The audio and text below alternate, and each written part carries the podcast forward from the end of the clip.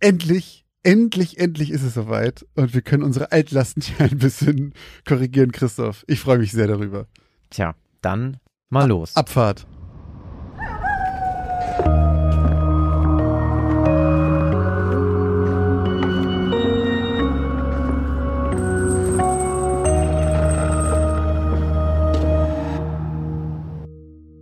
Und damit moin und herzlich willkommen zur Folge Nummer 1 Remastered von Geschichten aus dem Altbau, dem Grusel-Podcast mit dem X-Faktor mit mir, Christoph Wellbruck. Und mit mir, Josh Kliemann. Und wir präsentieren euch in diesem Podcast in jeder Folge zwei unheimliche Geschichten voller schauriger Ereignisse, mysteriöser Vorkommnisse und unerklärbarer Phänomene.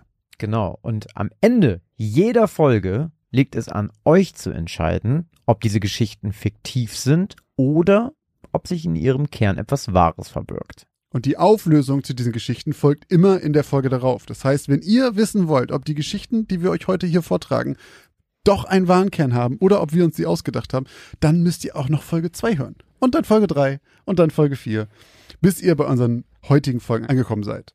Und wie Christoph schon ganz richtig gesagt hat, ist das hier ein Remaster. Denn es gab schon eine Folge 1 und das ist jetzt quasi unsere Folge 0, könnte man sagen. Denn im Laufe der Zeit hat sich eine Menge getan bei unserem Podcast. Ich habe mal eine kleine Liste gemacht. Also in der ersten Folge, die ist immer noch da, falls ihr Lust habt auf die historische Erfahrung, wie unsere erste Folge klang, dann könnt ihr die immer noch finden. Aber wir hatten da halt sehr viel Raumhall. Wir hatten halt keinen abgecancelten Bereich, in dem wir aufnehmen. Wir hatten ein einziges sehr schlechtes Mikrofon. Wir hatten auf sehr knarzenden Stühlen gesessen. Und all das wollten wir mal korrigieren. Plus wir haben auch einfach mittlerweile eine andere Art, Geschichten vorzutragen. Und deswegen die gesamte Entwicklung wollten wir einmal ein bisschen vorwegnehmen und einmal zeigen, in welche Richtung dieser Podcast irgendwann mal geht, wenn ihr weiter dran bleibt. Genau, also eigentlich hatten wir genau die Probleme, die alle haben, wenn sie einen Podcast starten. Ja, und irgendwann genau. haben wir aber uns dann nochmal wirklich unsere erste Folge angehört und haben gedacht, um Gottes Willen, wenn jetzt nochmal Leute hier mit der ersten Folge anfangen, die wie hoch ist die Quote von Menschen, die einfach deshalb nicht weiterhören. Ja, und deshalb haben wir uns gesagt, komm, wir lassen die Geschichten so, wie sie sind. Wir korrigieren vielleicht nochmal kleine Wortdopplung oder so, die uns mittlerweile auffallen. Ja. Ähm, ansonsten sind die Geschichten aber genau wie im Original. Ihr könnt das natürlich auch gerne vergleichen, wenn ihr nach Folge 0 quasi mit Folge 1 dann nochmal anfangt. Direkt aber, parallel hören. Auf dem linken Ohr das eine, auf dem rechten das genau, andere. Genau, ihr sollt einfach wissen, was euch noch qualitativ erwartet, weil diese Folge wird die einzige sein, die wir remastern. Ja, wir lassen die Fall. anderen Folgen alle so, wie sie sind, aber es ist einfach nur, weil wir uns davon erhoffen, dass weniger Leute vielleicht durch die zu dem Zeitpunkt noch etwas schlechtere Qualität einfach und so ähm, dann nicht ähm, sich verscheuchen lassen und zugegebenermaßen auch ein bisschen für unser eigenes Seelenwohl, denn ja. ähm, wenn ich mir unsere Originalfolge 1 anhöre, da zieht sich in mir alles zusammen. Ich finde es einfach, ich, wahrscheinlich ist das auch vielleicht, weil es das eigene Ding ist, aber ich finde es schwer ertragbar mittlerweile, für mich selber einfach. Mhm. So, und wurde oft schon gesagt, das ist nicht so schlimm, aber mir geht's einfach besser, wenn ich weiß, ich habe das nochmal neu gemacht, in nicht ganz so knarzig und, äh, und so weiter. Aber wie gesagt, hört euch sonst die Folge gerne mal an und äh, bildet euch euer eigenes Urteil darüber. Genau, ja. Ja, dann Christoph, fängst du heute an mit ich, deiner Geschichte? Äh, ja, ich beginne mit meiner Geschichte, die da lautet eine hohe Telefonrechnung. An einem schönen Sommermorgen im Jahr 1967 klingelt in der Anwaltskanzlei Lanz das Telefon. Der Rechtsanwalt Hubertus Lanz nimmt den Anruf entgegen. Doch seltsamerweise scheint die Leitung tot zu sein. Sonderbar, denkt sich der Anwalt und Inhaber der Kanzlei verliert aber keine weiteren Gedanken über den Vorfall und macht sich wieder an die Arbeit. Kurze Zeit später klingelt das Telefon erneut und wieder wird die Leitung, mitten in einem Telefongespräch mit einem seiner Mandanten, erneut unterbrochen. Diese zwei Vorfälle sind leider erst der Anfang einer langen Reihe von Spukphänomenen, die die Anwaltskanzlei von Hubertus Lanz ein gutes halbes Jahr auf Trab halten wird. Die Telefonleitungen versagen nun regelmäßig mitten im Gespräch und es steigert sich so weit, dass die Leitungen nicht mehr nur unterbrochen werden, sondern alle vier Telefone der Kanzlei gleichzeitig klingeln. Die tägliche Arbeit der Kanzlei wird massiv gestört und ein normales Arbeiten ist durch das ständige Läuten der Telefone kaum noch zu denken. Zudem bekommt das Büro am Ende des Monats noch eine saftige Telefonrechnung von der Post aufgebrummt, da die eingehenden Anrufe von der Kanzlei aus getätigt und auf eine kostenpflichtige Zeitansage weitergeleitet wurden. Im nächsten Monat bittet Herr Lanz die Post um Hilfe. Diese kümmert sich zu der Zeit noch um die Telekommunikation.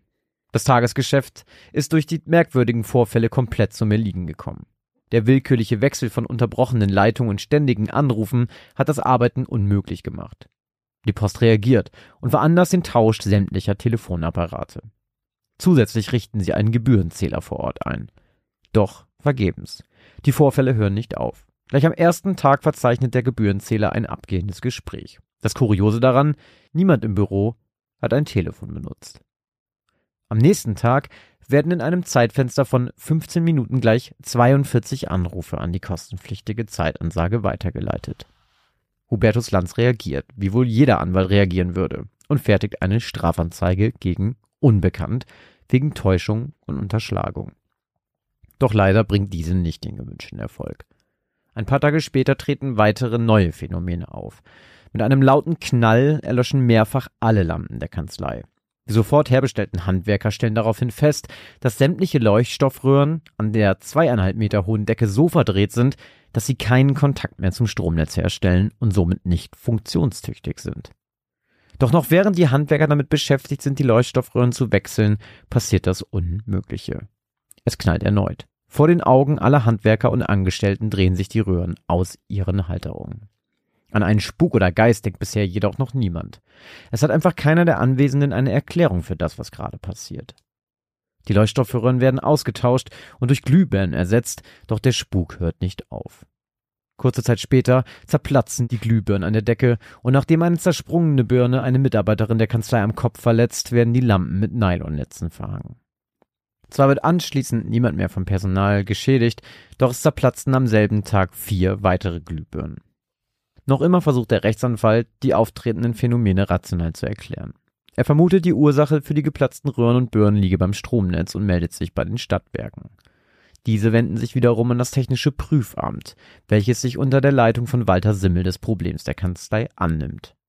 Das Team um Simmel installiert einen Strommesser und verplombt alle Geräte, um Manipulationen auszuschließen. Nach wenigen Tagen der Untersuchung verzeichnen die Messgeräte parallel zu den aufgezeichneten Knallgeräuschen Ausschläge von über 50 Ampere. Kurzschlüsse oder Fehler an den Geräten können sofort ausgeschlossen werden und auch die Verlegung einer direkten Stromleitung zur Transformatorenzentrale, um potenzielle Stromschwankungen im Netz zu belegen, bringt keine Abhilfe und liefert nicht die gewünschte Erklärung. Im Gegenteil, die Ereignisse häufen sich und drohen zu eskalieren. Plötzlich fallen Wandteller vor den Augen von Angestellten und Technikern von den Wänden. Lampen beginnen ohne merkbaren Grund im Raum herumzuschwingen. Schubladen öffnen sich ohne Zutun eines Menschen und aus einem Kopierer läuft Säure aus. Des Weiteren wird im November, obwohl alle Telefone der Kanzlei mit Schlössern verschlossen bzw. angeschlossen sind, über 500 Mal die Zeitansage gewählt. Simmel vermerkt zu dieser Zeit, vielfach zersprangen zu dieser Zeit Osram-Glühbirnen. In einem Fall wiederholte sich das Zerspringen drei Minuten nach Auswechseln unter den Augen der Revisoren. Verzweifelt wird jetzt sogar die Kripo eingeschaltet und auch die Presse bekommt Wind von der Sache. Ende November ist der Fall bereits so bekannt, dass sogar das Fernsehen über die Vorkommnisse berichtet. Die mediale Aufmerksamkeit sorgt zudem für großes Interesse bei Geisterjägern. Die Anwaltskanzlei Lanz erhält kurz nach Ausstrahlung der Ereignisse mehrere Briefe aus der ganzen Welt. Für so ziemlich alle dieser selbsternannten Ghostbusters ist klar, dass es sich um einen Poltergeist handeln muss. So, und an dieser Stelle mache ich auch in der Original Folge 1 einen kleinen Exkurs, mhm. welchen wir im späteren Verlauf unserer Geschichte nicht mehr so häufig gemacht haben. Nee, aber weil wir auch einfach viele neue Themen irgendwann mal abgearbeitet haben, wo genau. wir Sachen schon erklärt haben dann. Aber da ja ganz viele mit dieser Folge hoffentlich jetzt auch einsteigen, erkläre ich diesen kurzen Exkurs natürlich nochmal. Das Phänomen Poltergeist wird von Parawissenschaftlern wie folgt definiert. Der Geist ist für den Beobachter unsichtbar. Lediglich seine Aktivitäten sind für den Beobachter sicht-, hör- und wahrnehmbar. Der Poltergeist unterscheidet sich von anderen Spuk- und Geistererscheinungen dadurch, dass er zu keinem Zeitpunkt Gestalt annimmt und nicht auf Foto- oder Videomaterial erscheint. Häufig umfassen die Aktivitäten eines Poltergeistes ein großes Spektrum an akustischen, sensorischen wie optischen Erscheinungen. Diese sind in ihrer Dauer oft sehr begrenzt und stehen angeblich in den meisten Fällen mit der psychischen wie physischen Verfassung einzelner, seltener, mehrerer am Ereignisort anwesender Personen im Zusammenhang. Auch das unterscheidet Poltergeister von klassischen Spukgeistern. Poltergeister sind personengebunden und können jederzeit und an jedem Ort auftreten. Ihr Verhalten wechselt sprunghaft zwischen Aktivität und Inaktivität. Spukgeister sind ortsgebunden und von permanenter Dauer, meist über Jahrhunderte oder gar Jahrtausende hinweg. Zudem sind Poltergeister unsichtbar, aber lärmig. Gespenster hingegen sichtbar, aber völlig lautlos. So, jetzt geht's weiter mit der Geschichte. Walter Simmel, Teamleiter der eingesetzten Taskforce der Stadtwerke, hat nun langsam die Nase voll. Er will von Geistern eigentlich nichts hören, doch haben er und sein Team alles versucht, um das Problem rational lösen zu können, finden aber leider keinerlei Erklärung für die mysteriösen Ereignisse. Als sich dann schließlich ein Bild vor Simmels Augen an der Wand dreht, gibt er schließlich auf. Er notiert, bei einem kurzen Gespräch mit einer Frau L am kleinen Tisch vor dem Ölofen stand ich direkt vor dem Blumenbild, als Rechtsanwalt Lanz von links kommend das Büro betrat. In diesem Moment drehte sich das Bild sehr rasch, ca. 320 Grad im Linksdrehsinn, so dass sich der Aufhängedraht am Haken verwickelte. Mit aller Bestimmtheit hat niemand diesen Vorgang durch manuelle Betätigung ausgelöst, da er sich in circa einem Meter Entfernung von mir abspielte. Nach diesem Ereignis werden alle Tests eingestellt und Simmel erstellt einen Abschlussbericht. Geistern und Gespenstern hätten die Stadtwerke nichts entgegenzusetzen. Die deutsche Presse berichtet mittlerweile so gut wie täglich über den Poltergeist der Anwaltskanzlei und auch international wird mehr und mehr über die Anwaltskanzlei Lanz berichtet. Da alle Erklärungsversuche von Kripo und Stadtwerke-Team scheiterten und keine Erfolge brachten, wird jetzt ein Expertenteam aus verschiedensten Wissenschaftlern zusammengestellt. Zwei renommierte Physiker des Max-Planck-Instituts und der TU München sowie der Leiter des Freiburger Instituts für Grenzgebiete der Psychologie und Psychohygiene und der Leiter des Instituts für Grenzgebiete der Wissenschaft der Uni Innsbruck werden auf den Fall angesetzt und nehmen die Spur auf. Innerhalb kürzester Zeit wird die Kanzlei zum Geisterjäger Hauptquartier umfunktioniert. Die Wissenschaftler installieren Temperaturfühler, Strommesstrommeln, Magnetometer, Kristallmikrofone und Oszillographen, um die Phänomene aufzuzeichnen. Und diese lassen auch nicht lange auf sich warten. Erneut zerbersten trotz funktionierenden Glühfadens die Glühbirnen an den Decken. Ein knapp 200 Kilogramm schwerer Holzschrank verschiebt sich vor den Augen aller Wissenschaftler um einen halben Meter. Der vom okkulten, Geistern und Spukthemen nicht ganz abgeneigte Professor Hallisch ist sich nach dem Auftreten dieser Ereignisse sicher. Es kann sich nur um einen Poltergeist handeln. Und würde dem so sein, müsse herausgefunden werden, wer die Bezugsperson sei. Ein Verdacht haben die Physiker und Psychologen bereits. Die Wissenschaftler tippen auf die 19-jährige Schreibkraft und alleinerziehende Mutter Charlotte Lehringer. Lehringer ist seit zwei Jahren in der Ausbildung in der Kanzlei und tatsächlich treten die Phänomene nur dann auf, wenn sie in der Nähe ist und nachdem ihr Arbeitstag begonnen hat. Die Wissenschaftler fokussieren sich nun voll und ganz auf sie und lassen sie nicht mehr aus den Augen. Der Parapsychologe Professor Hallisch notiert später, wenn das Mädchen durch den Flur geht, beginnen die Lampen hinter ihr zu schwingen, explodieren Beleuchtungskörper und fliegen Scherben auf sie zu. Lehringer selbst klagt seit Anbeginn der Phänomene über einen heftigen Druck auf dem Ohr und sie hat eine bis in den Hals herunterlaufende Rötung, die vom Arzt als Hyperämie diagnostiziert wird, einer selten auftretenden Gefäßerweiterung. Zwar vermuten die Wissenschaftler nunmehr, dass Charlotte etwas mit der Sache zu tun haben könnte, können aber bisher ihren Verdacht nicht bestätigen. Deshalb schicken sie kurzerhand alle Mitarbeiter der Anwaltskanzlei nach und nach in den Urlaub. Und siehe da, Kurz nach der Beurlaubung von Lehringer verschwinden die seltsamen Phänomene genauso schlagartig, wie sie nach Charlottes Rückkehr in die Kanzlei wieder auftreten. Jetzt sind sich die Wissenschaftler und Hubertus Lanz sicher, dass sie die Quelle des Spuks sein muss, und Charlotte wird mit sofortiger Wirkung von der Arbeit freigestellt und muss die Kanzlei verlassen. Und tatsächlich, die Phänomene treten seitdem nie wieder auf und es kehrt Frieden ein. Charlotte Lehringer wechselt anschließend in eine andere Kanzlei und kann ihre Arbeit dort wieder aufnehmen. Auch hier treten vereinzelt wieder ein paar Phänomene im Zusammenhang mit ihrer Anwesenheit auf. Allerdings nur sehr selten und in deutlich abgeschwächter Form, bis sie irgendwann komplett zum Erliegen kommen. Auch wenn die mysteriösen Spukerscheinungen nach Charlottes Kündigung schlagartig aufhörten, haben die Wissenschaftler von damals bis heute keinerlei rationale Erklärung für die Vorkommnisse. Letztlich bleibt nur die Erkenntnis, dass alle Phänomene von den Physikern und Psychologen gemessen und aufgezeichnet und nicht als einfaches Hirngespinst abgetan werden konnten.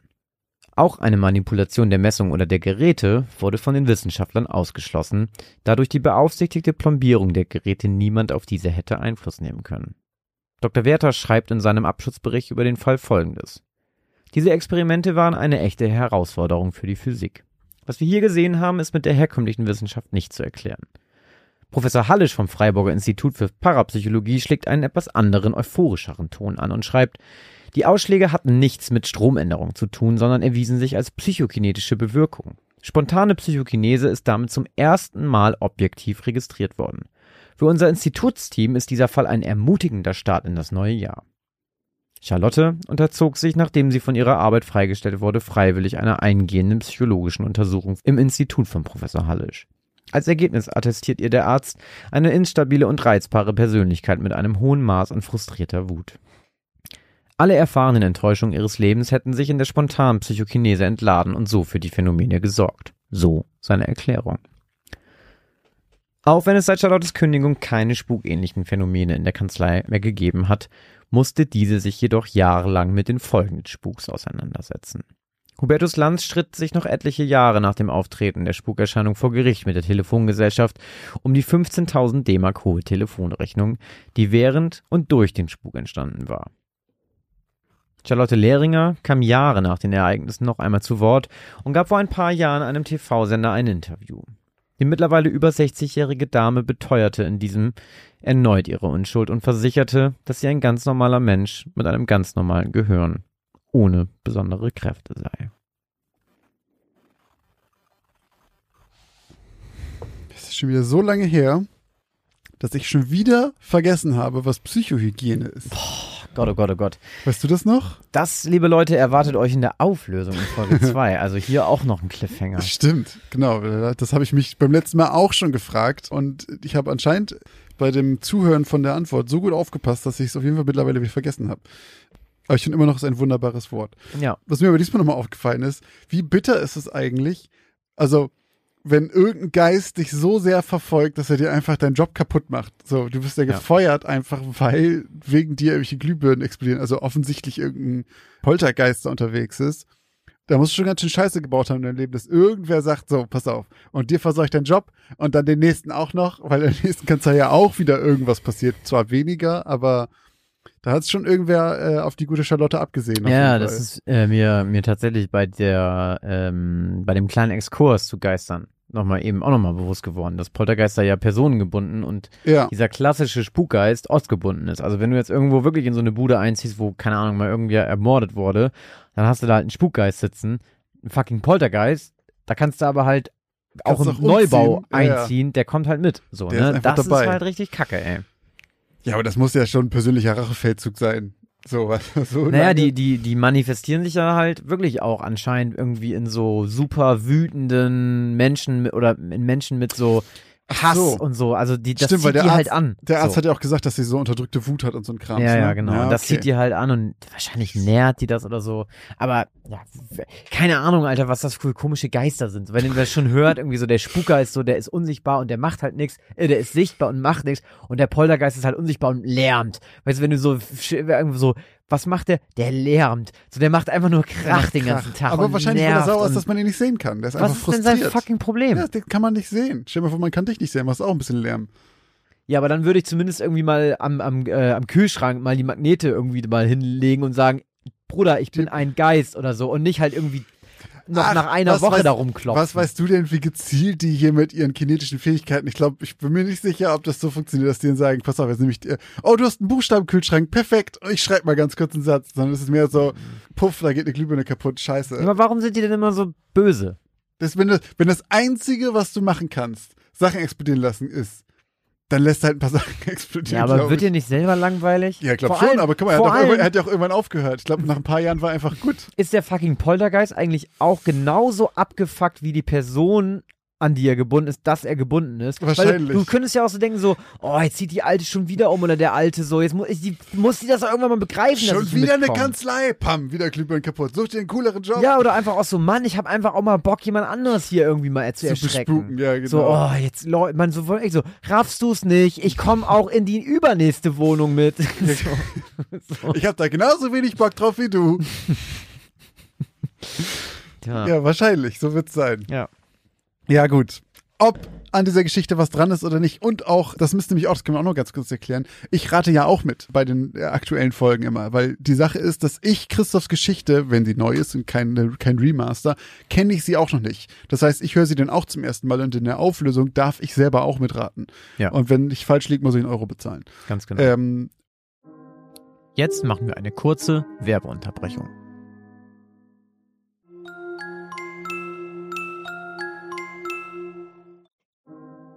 Und jetzt geht's auch schon weiter mit den neuen Geschichten. Ja, dann mache ich jetzt einfach weiter. Bitte. Meine erste Geschichte trug den Namen Niedriger Wasserdruck. Emily Lau ist die Tochter von Immigranten aus Hongkong. Sie lebt schon ihr ganzes Leben in Edmonton in Kanada. Seit letztem Jahr studiert sie an der University of Alberta, offiziell eingeschrieben ist sie jedoch derzeit noch nicht. Denn Emily macht gerade Urlaub. Sie reist alleine. Das hat sie schon öfter getan, und da ihr die gelegentliche Einsamkeit nicht viel ausmacht, bleibt sie auch vorerst dabei. Emily hat kein Auto, deshalb reist sie in der Regel mit Bus und Bahn. Gestern erst war sie in San Diego im Zoo, heute geht's nach Los Angeles. Es ist der 26. Januar. Draußen scheint die Sonne, es sind fast 20 Grad. Perfektes Wetter, um die Stadt ein wenig zu erkunden. Die ersten zwei Tage verbringt Emily damit, sich die typischen Sehenswürdigkeiten der Stadt anzuschauen. Das Hollywood Sign, den Walk of Fame, das Observatorium und den Santa Monica Pier. Sie übernachtet dabei in Hotels. Am dritten Tag checkt Emily in ein Hotel in Downtown Los Angeles ein. Man kann sich im Urlaub ja schließlich auch mal was gönnen. Außerdem war das Hotel ausgesprochen günstig. Naja, ist ja schließlich auch ein geteiltes Zimmer. Das Hotel Gusto sieht jedoch aus, als legen seine besten Tage schon lange hinter ihm. Die Fassade bröckelt an einigen Stellen ab, die Feuerleitern sind mit Rost überzogen und die Markisen sind vergilbt. Die Vergoldung der Brüstung war vielleicht vor 30 Jahren mal beeindruckend. Heute ist vom Schimmer der Vergangenheit nicht mehr viel übrig. Was soll's? So teuer war's ja nun nicht, denkt sich Emily und checkt ein. In ihrem Zimmer angekommen, trifft sie auch gleich auf zwei ihrer vier Zimmergenossen. Katie und Richard. Nach kurzem Kennenlernen und Auspacken macht sich Emily auch direkt wieder auf den Weg in die Stadt. Sie fühlt sich irgendwie unwohl im Hotel. Der Hauptgrund für Emilys Urlaub war mal aus dem Trott rauszukommen. Sie kämpft seit einer Weile mit Depressionen. Das Reisen hat ihr bisher jedoch gut getan. Doch eben im Hotel ist in ihr ein Gefühl hochgekommen, das sie schwer beschreiben kann. Emily schüttelt den Kopf, als könne sie die Gedanken und Gefühle einfach abschütteln. Egal. Wahrscheinlich bilde ich mir das einfach nur ein, denkt sie sich still. Ein paar Stunden später trifft sie in einem Café zufällig aus Katie aus ihrem Hotelzimmer. Die beiden quatschen eine Weile, als Katie plötzlich wie beiläufig bemerkt, dass sie nicht gedacht hätte, dass noch so viele Leute in dieses Hotel gehen würden. Emily fragt neugierig nach, was sie denn damit meine. Es stellt sich heraus, dass das Hotel Gusto bekannt ist für eine ganze Zahl an Morden und Selbstmorden in der Vergangenheit. Nur vier Jahre nach seiner Eröffnung in den Zwanzigern wurde die erste Person tot in einem Zimmer aufgefunden. Giftkapseln. Ein Jahr später erschoss sich ein 25-jähriger Gast. Zwei Jahre danach schlitzte sich ein weiterer Gast die Kehle mit einer Rasierklinge auf. Dazu seien drei Gäste innerhalb von nur vier Jahren vom Dach gesprungen. Eine geistig verwirrte Frau hat in den 40ern sogar ein neugeborenes Kind aus dem Fenster geschmissen, da sie dachte, es atmete nicht mehr. Insgesamt sind mindestens 14 Personen in diesem Hotel gestorben. Katie wirkt ganz fasziniert von diesen Fakten, doch Emily denkt sich nicht so viel dabei. In 90 Jahren kann halt eine Menge passieren. Und wer weiß, wie viele Leute sonst so in Hotels sterben. Auf jeden Fall erklärt das jetzt auch, warum das Hotel so günstig war. So vergehen weitere zwei Tage, die Emily damit verbringt, sich weiter die Stadt anzugucken, zu shoppen und essen zu gehen. Sie kommt immer nur spät zum Schlafen zurück ins Hotel. Als sie am 28. Januar abends wieder ins Hotel kommt, wird sie an der Lobby kurz zur Seite genommen. Ihre Mitbewohner hätten sich über sie und ihr merkwürdiges Benehmen beschwert. Sie wollen sich das Zimmer nicht mehr mit ihr teilen. Dafür bietet der Rezeptionist des Hotels Emily ein Einzelzimmer an. Zum gleichen Preis. Emily ist wie vor den Kopf gestoßen. Merkwürdiges Benehmen? Was zum Teufel meinen die bitte mit merkwürdigem Benehmen? Sie geht in Gedanken alle Gespräche mit ihren Mitbewohnern durch, doch kann sich an absolut nichts erinnern, was diese Reaktion rechtfertigen würde. Bis auf Katie hat sie sowieso mit kaum jemandem geredet. Sie ist verletzt, fühlt sich ausgestoßen. Das kostenlose Upgrade auf ein Einzelzimmer ist dann nur ein geringer Trost. Sie versucht sich nicht allzu viele Gedanken darum zu machen. In drei Tagen checkt sie sowieso schon wieder aus und es geht weiter nach Santa Cruz. Wie jeden Tag meldet sie sich telefonisch kurz bei ihren Eltern, erzählt von der Stadt und von ihrem neuen Einzelzimmer verschweigt dabei jedoch, warum sie umziehen musste. Am 31. Januar geht sie noch einmal aus dem Hotel und unterhält sich mit der Besitzerin des Buchladens gegenüber. Sie erzählt davon, welche Geschenke sie ihrer Familie noch mitbringen will und was ihre nächsten Reiseziele sind. Die Besitzerin des Buchladens sollte die letzte Person sein, die Emily noch persönlich lebendig sieht. Weil Emilys Familie am 31. Januar nichts von ihrer Tochter hört und sie Emily auch nicht erreichen können, obwohl sie sich sonst jeden Tag gemeldet hatte, verständigen sie die Polizei von Los Angeles. Am selben Tag noch fliegt ihre Familie vor Ort, um bei der Suche nach ihr zu helfen. Die Polizei sucht das Hotel so gut ab, wie es ihnen möglich ist, und setzt dabei sogar Spürhunde ein. Doch da es keinerlei Hinweise auf ein Verbrechen gibt, können sie nicht einfach in die einzelnen Hotelzimmer gehen. So bleibt die Suche auf das Dach, das Gebäude und den Keller beschränkt. Am nächsten Tag wird Emily offiziell als vermisst gemeldet. Niemand der Befragten im Hotel kann sich erinnern, sie am vorherigen Tag gesehen zu haben. Die Suche bleibt auch die nächsten Tage vergeblich. Also drückt die Polizei am 6. Februar Flyer mit Emilys Gesicht und verteilt sie in der Gegend. Jetzt werden auch die Medien zum ersten Mal auf den Fall aufmerksam. Doch all die Aufmerksamkeit hilft nicht. Emily ist wie vom Erdboden verschluckt. Am 15. Februar veröffentlicht das Los Angeles Police Department ein Video. Die letzte bekannte Aufnahme von Emily Lau. Das Video ist von der Kamera des Fahrstuhls des Hotels. Die fast vier Minuten lange Aufnahme zeigt einen leeren Fahrstuhl. Die Tür öffnet sich und Emily tritt ein. Doch der Fahrstuhl schließt sich nicht. Die Tür bleibt offen. Emily wirkt verwirrt. Mit einem Mal schnellt sie nach vorne, schaut aus der Tür nach links und rechts und tritt schnell wieder zurück. Sie drückt sich an die Wand neben der Tür und schaut immer wieder heraus. Aufgeregt oder nervös tritt sie hin und her. Dann geht sie raus. Man sieht sie nur noch ganz leicht an der linken Seite. Es sieht ein wenig aus, als unterhalte sie sich mit jemandem. Doch es ist niemand zu sehen. Sie betritt wieder den Fahrstuhl, drückt alle Knöpfe, geht wieder hinaus. Sie gestikuliert vor der Tür, wieder als wäre sie in einem Gespräch. Die Tür des Fahrstuhls schließt sich und er fährt ohne Emily in jedes einzelne Stockwerk. Trotz der Veröffentlichung des Videos ergaben sich in den nächsten Tagen keine weiteren Hinweise auf den Verbleib von Emily Lau. Doch im Hotel Gusto häufen sich die Beschwerden. Nicht wegen der verschwundenen Emily oder dem Medienrummel, sondern weil das Wasser in den Duschen an Druck verliert. Manche beschweren sich auch über den seltsam süßlichen Geschmack des Wassers und wieder andere sagen, es hätte eine merkwürdig schwarze Färbung. Nach einigen Tagen wird deshalb ein Angestellter des Hotels auf das Dach geschickt, um Wassertanks dort zu überprüfen. Als dieser die Wartungsluke öffnet, wird er vom Gestank überwältigt. Im Tank schwimmt eine nackte, verwesene Leiche einer jungen Frau. Emily Lau. Um sie herum treiben Teile ihrer Kleidung und einige ihrer persönlichen Gegenstände. Der Wassertank muss aufgeschnitten werden, um sie zu bergen. Erst vier Monate später gibt es die offiziellen Ergebnisse ihrer Autopsie. Ihr Körper gibt keine Hinweise auf Gewalteinwirkung, keine physischen Traumata und kein Alkohol oder sonstige Drogen sind feststellbar. Die Kleidung, die im Wassertank gefunden wurde, war mit sandartigen Partikeln überzogen. Der Tod wird aus Mangel an Beweisen als Unfall eingestuft. Bis heute ist nicht klar, wie Emily in den Wassertank gekommen sein könnte. Alle Türen und Treppen, die auf das Dach führen, sind allzeit verschlossen. Ein Versuch, sie zu öffnen, würde einen Alarm auslösen. Außerdem brauchte man eine Leiter, um zu der Zugangsluke der Tanks zu kommen, da keine feste Vorrichtung angebracht ist. Und warum haben die Hunde nicht angeschlagen, als sie auf dem Dach nach Emily suchten? Mit wem hat sich Emily vor dem Fahrstuhl unterhalten? Die Antworten auf diese Fragen hätte uns wohl nur Emily selbst geben können. Tja, also ich kenne ja mittlerweile die Auflösung natürlich. Ja. Ich weiß ja, äh, was du in Folge 2 zu mir gesagt hast.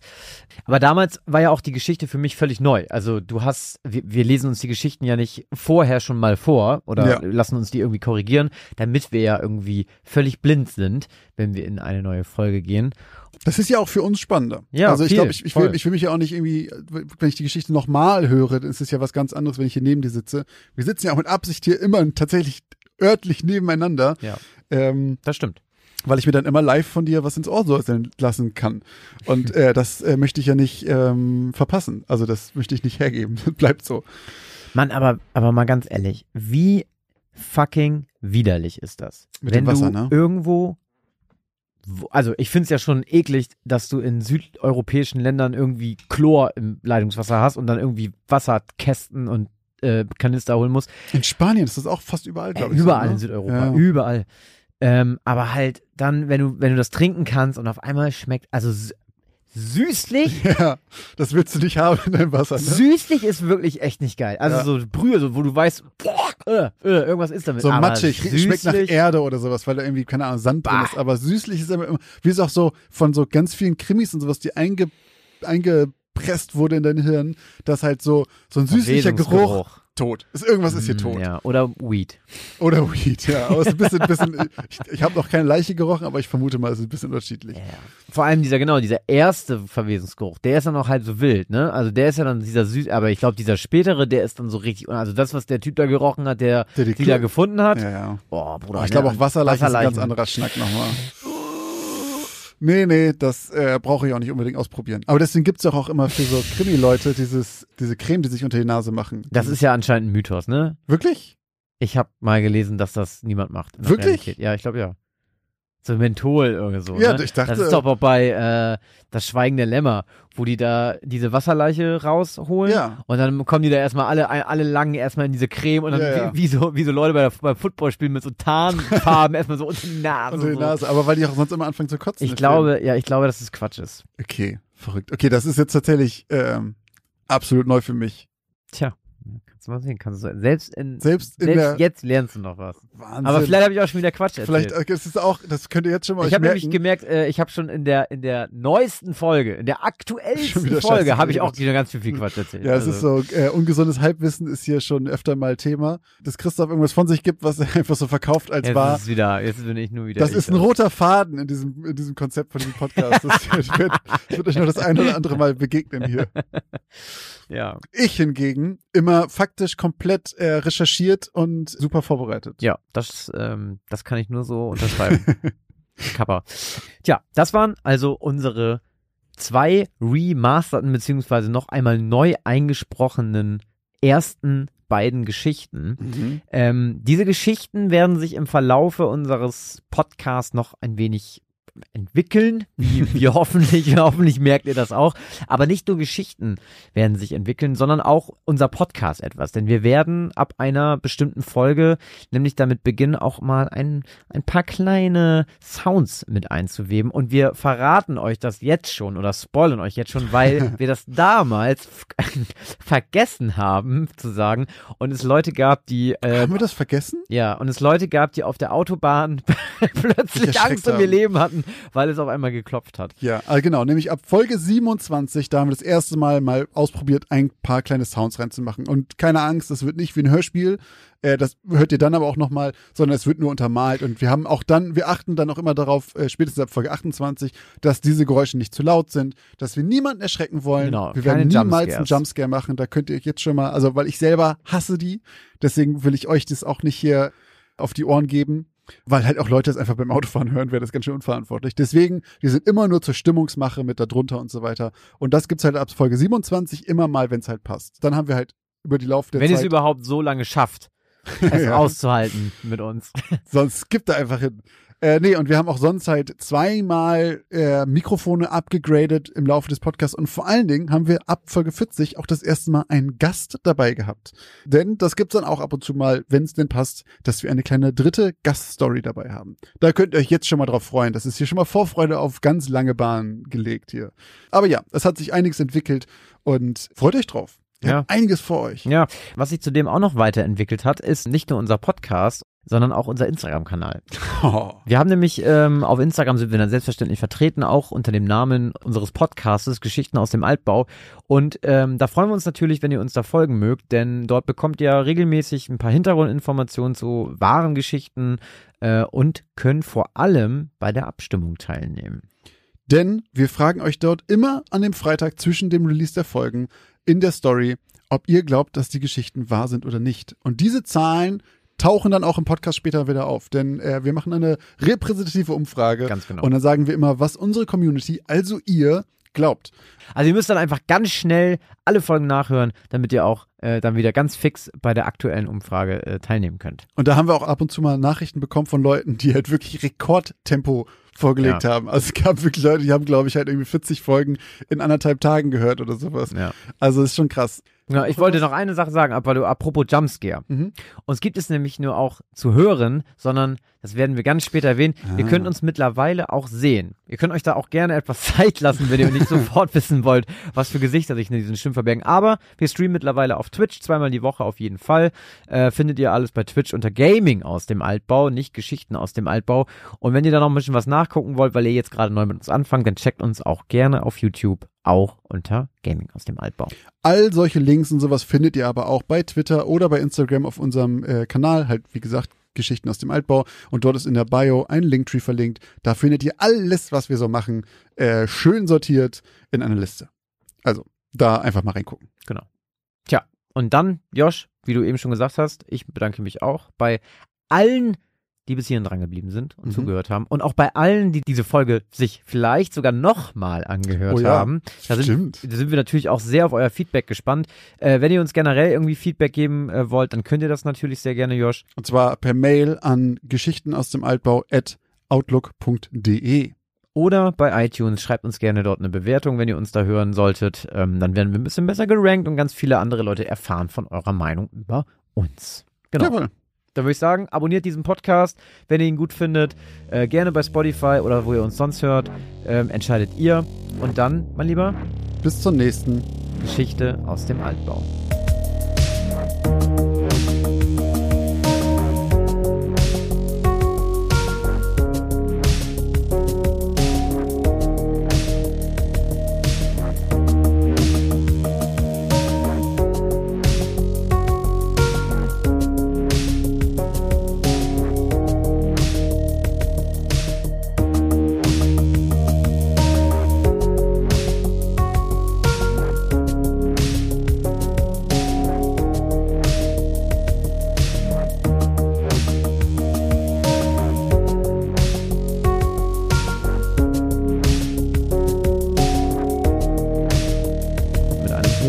Frustrierter Wut. Frusti frustrierter, frustrier frustriert, frustrierter Wut. In ihrem Zimmer angekommen, trifft sie auch gleich auf zwei ihrer vier, vier Fimmergenossen.